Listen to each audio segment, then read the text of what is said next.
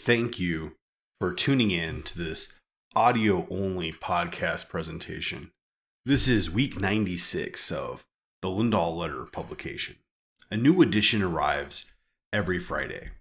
This week, the topic under consideration for the Lindahl Letter is generative AI. Where are large language models going? Within the broader generative AI space, the part I tend to focus on is related to the written word. Right now, all the visual generation parts of generative AI in terms of images and video are wholesale living in the public mind. Creative people are generating thumbnails and playing with all sorts of plausible image generation technology. A few teams are rapidly working on how to make video from that same type of generative AI, and that is going to be interesting. We are probably going to see generative AI shows that people create very soon.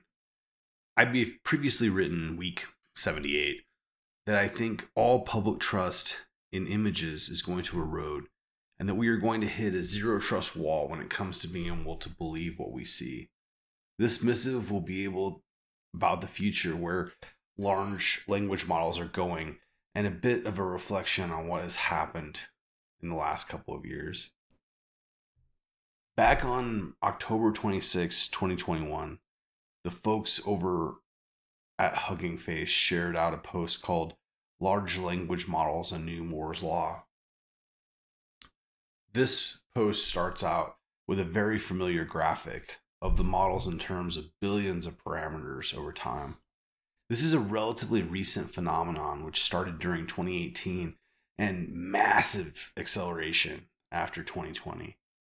You may well have heard about the Megatron Turing natural language model, MT NLG.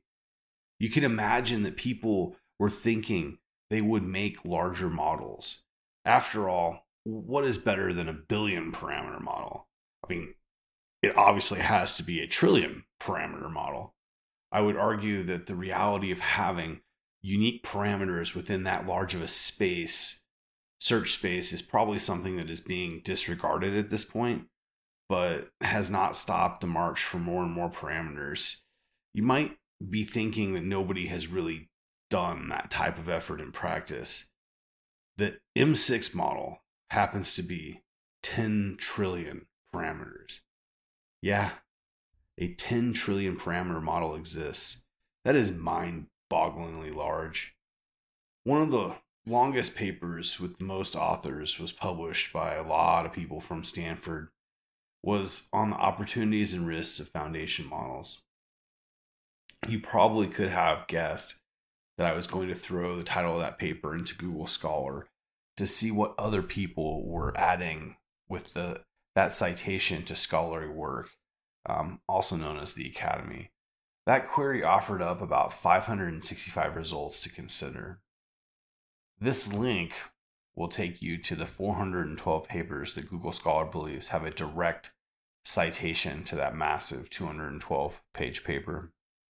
One of the real concerns when that paper got published was that it covered so much ground and had so many co authors that it would quickly become an anchor citation that was heavily cited.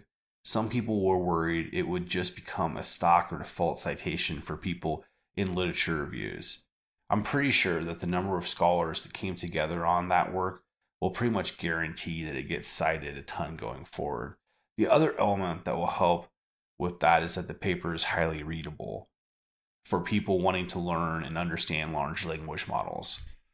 Together, those two elements of it being useful to read and, and known by a large number of scholars from the start pretty much guarantee that people will hear about it for years to come.